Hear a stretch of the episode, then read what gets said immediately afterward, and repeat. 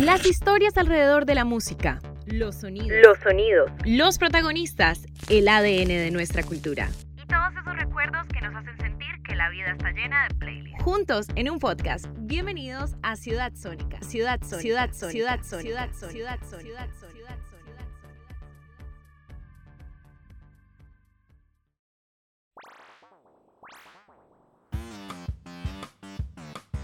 Bienvenidos a Ciudad Sónica. En esta ocasión les tenemos la presencia de Francisca Valenzuela, una artista chilena que nos presenta un nuevo tema llamado Hola Impostora y también nos cuenta de toda su carrera musical alrededor de todo este tiempo.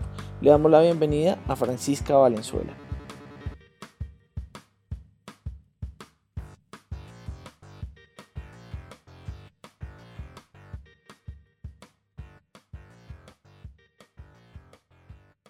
Francisca, bienvenida a nuestro programa. Muchas gracias, gracias por la invitación. ¿Cómo estás? Muy bien, muchas gracias. Francisca, bueno, vamos a centrarnos en todo lo que se viene con tu nuevo proyecto. Me gustaría que habláramos de Como la Flor, un tema que es un abrebocas de tu próximo disco, una canción que habla de los desafíos de la sociedad actual.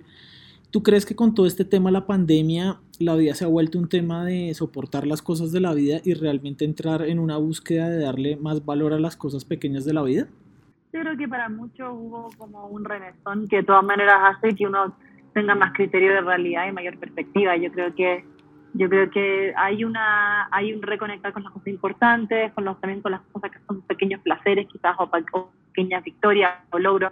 Entonces sí creo que para muchos de alguna manera fue un remesón importante y, y una, un despertar de conciencia en algunos sentidos. Bueno, ¿tú qué relación le encuentras a la vida con el tema que profundizas en, tu canción, donde tú indicas que la flor es como un acto de resistencia, incluso ella nace en lo que está destruido? ¿Tú crees que la vida se ha convertido en un acto de sobrevivir en medio de tantos temas que realmente no nos dejan tiempo para ser nosotros mismos? Yo creo que es una...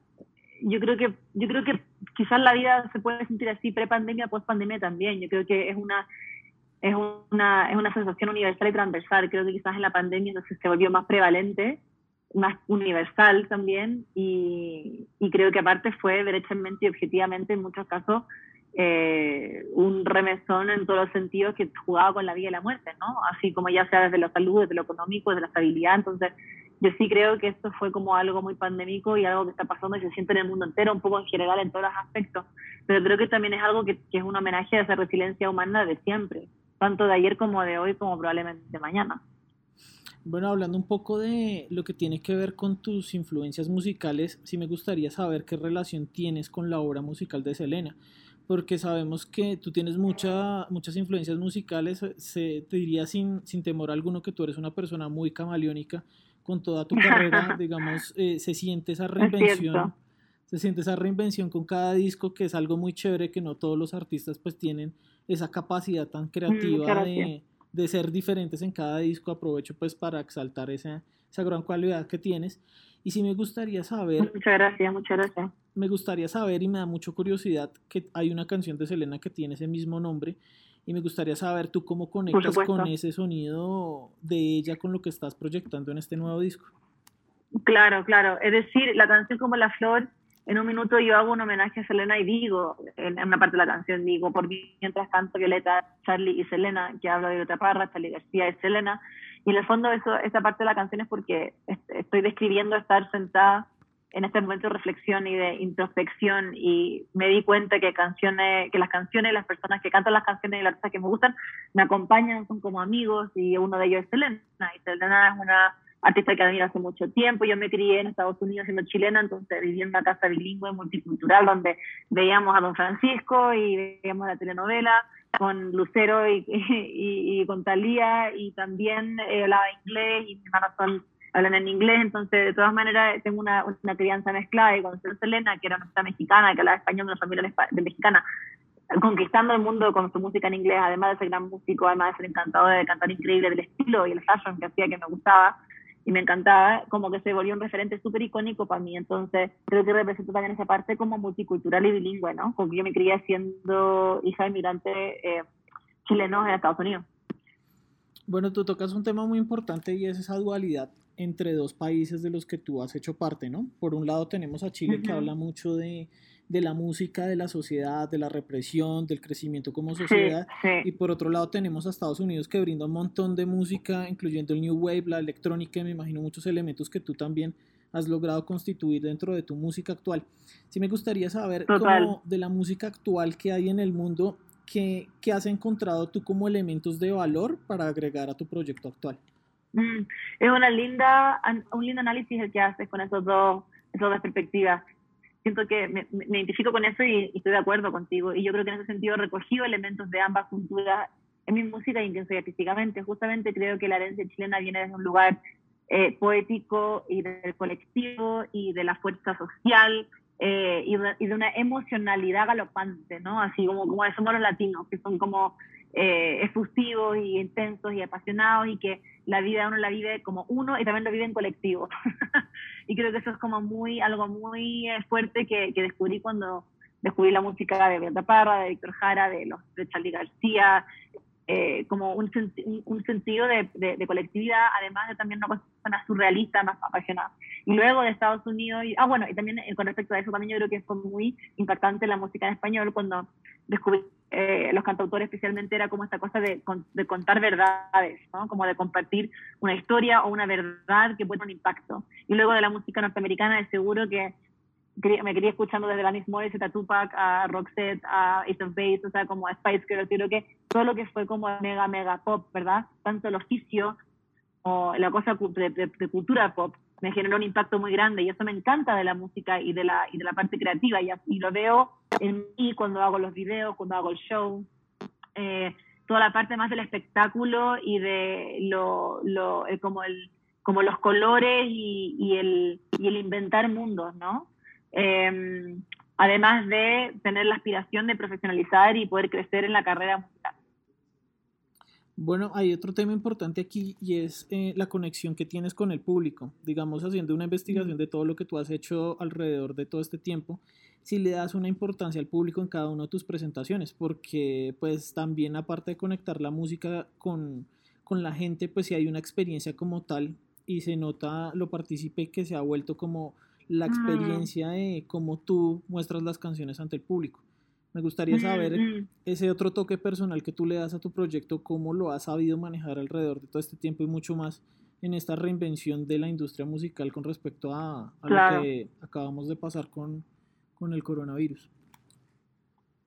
Claro, el, yo creo que, bueno, qué lindo eso que menciona. Yo creo que para mí es como que siento, siento que he ido construyendo y formando una comunidad, ¿no? Como que eso siento siento que es una comunidad que va creciendo y que tenemos inquietudes y, e intereses y, y, también lo que yo hago es parte de esos intereses y me siento súper agradecida siempre de que las personas quieran escuchar lo que tengo que decir y me lo tomo con mucha gratitud y con mucha, yo diría, eh, responsabilidad también, conciencia, ¿no? Como, como nunca tomo, nunca doy eso por sentado, entonces siempre quiero como dar, dar lo máximo que puedo de mí y de lo que estoy haciendo y trabajar lo mejor que pueda y crear, crear lo, más, lo más auténtico posible. Y yo siento que incluso esa, esa comunidad y esa contención y, ese, y sentirse querida incluso sucede en mí con ellos, con el público, con la comunidad, con lo que me voy construyendo, incluso cuando yo misma no me quiero tanto misma. me explico, es decir, había momentos donde yo siento que eh, la, el público me ve y me entiende y conecta conmigo a pesar de que yo esté pasando por un momento difícil o yo misma esté pasando por un momento donde no conecto conmigo. Entonces eso es algo muy lindo y, y, porque tengo una admiración y una curiosidad por los seres humanos y por las personas. Y por ejemplo, ahora en la pandemia hice un video que se llama La Fortaleza, para la canción La Fortaleza, que es una, un homenaje a la resiliencia humana y lo escribí porque quería como inyectarme yo misma con ese mensaje, invitarme a ser fuerte. Y, y, fue un video interactivo donde llegaron casi 2.000 videos de personas de Latinoamérica y es hermoso, es la cosa más humana que he visto, llena de fortaleza genuina, de honestidad, de belleza, de diversidad. Y yo decía, qué lindo, porque cuando publiqué esa invitación yo dije, quizás ni, nadie se, se quiera mandar algo. y resulta que llegaron casi 2.000 videos y creo que eso también un reflejo lo que tú dices, de, esta, de estas ganas de conectar y estar, ser mi versión más auténtica y construir una comunidad desde ahí, desde la creatividad. Bueno, hablando de ese tema, la comunidad que tú mencionas, es también importante decirle a toda la gente que nos está escuchando que pues siempre pasa que cuando tú hablas de referentes a nivel musical de países te nombran ciertos artistas, ¿no? Si tú preguntas por qué, qué artista argentino es importante, pues siempre va a salir Gustavo Cerati, va a salir Charlie García, como mencionas tú.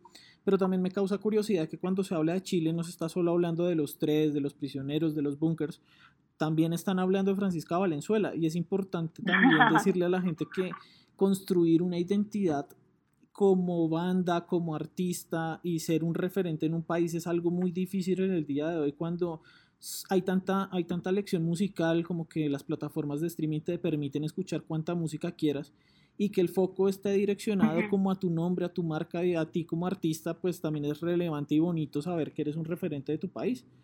Entonces también quería como aprovechar y decirte que qué bueno que tu música tenga ese eco y esa importancia que tenga para la gente. Ay, muchas gracias. Eso significa mucho para mí. Es tan difícil forjar una carrera artística de por sí en nuestro país también y en nuestra industria, que es una industria que es precaria, ¿no? Y que es difícil y que a veces es muy ingrato. Entonces, el sentir eso y que tú me lo digas, pucha, lo agradezco muchísimo. Y realmente es como un. No solamente te motiva y te estimula para seguir, pero también es como. Es como lindo también tomar ese momento para agradecer y, y sentir eso, ¿verdad? Como que a veces uno es malo para pensar en las puras cosas malas y no reconocer las buenas. Y yo creo que que eso ha sido un efecto muy, muy lindo, no es algo que uno se propone necesariamente, ¿verdad? Y cuando se está construyendo, así increíble, porque aparte también yo creo que estoy orgullosa y feliz de que ha sido eh, con mi identidad auténtica, ¿verdad? Es decir, todas las cosas que he hecho lo he hecho porque he querido, ha sido en libertad, ha sido empujando un proyecto que le tengo mucha pasión, que es honesto, que es yo. Eh, y que es muy eh, confesional también, ¿verdad? Es mostrarse realmente como uno es y jugar y explorar y a veces atreverse y aceptar y a veces no. Entonces, creo que el, seguir un sueño como este y sentir ese reconocimiento y sentirse parte de algo, sentirse que puede uno abrir caminos también para otras, ¿verdad? Eh, es súper importante porque a veces uno si está cansado y está confundido y se siente pésimo y no entiende para qué uno lo hace. Entonces me encanta que también haya un tipo de, de respuesta del mundo exterior y siento que Chile aparte ha sido un lugar donde me he forjado toda mi carrera y que ha permitido que yo creciera y esté donde estoy ahora, ¿verdad? También explorando fuera de Chile. Claro, bueno, y para cerrar me gustaría saber cómo, qué proyectos se vienen con tu carrera, qué festivales tienes como en mente, te gustaría visitar Colombia, qué planes tienes alrededor de este nuevo disco. Voy ahora a Colombia la primera semana de mayo, voy a tocar en el, en el Club Caput el 5 de mayo Em, y voy a estar en un panel en el Festival Vime también. Así que ese es el plan para que todos vengan a ver el show ahí en Colombia. Eh, voy a estar lanzando un disco nuevo también el 6 de mayo, así que muy motivada eh, con eso también. Buenísimo para que la gente se conecte y escuche tu proyecto que de verdad vale mucho la pena. Y me gustaría Ay, muchísimas gracias, querido. Me gustaría saber pues tus redes sociales para que la gente te pueda seguir y pues ya se programen y sepan tu, tu, tu música para que cuando vengas a presentarte pues todos estemos conectados. Por supuesto, mis redes sociales son todas Francisca Music, todo junto. TikTok, Instagram, YouTube, Twitter, Francisca Music. Listo, Francisca, ¿le podrías enviar un saludo a toda la gente que nos escucha aquí en Ciudad Sónica? Por supuesto, amigos y amigas de Ciudad Sónica, de Francisca Valenzuela, les mando un gran beso y abrazo y nos vemos por allá en Bogotá. Estamos conectados por redes sociales. Cuídense mucho, les mando un gran abrazo. Muchas gracias a todos por escucharnos y por seguirnos en todas nuestras redes sociales, arroba Ciudad Sónica en Instagram, en Facebook, en Twitter y también queremos recordarles que se vienen muchas más entrevistas con artistas importantes de la escena local y la escena internacional. Nos vemos en un nuevo episodio de Ciudad Sónica.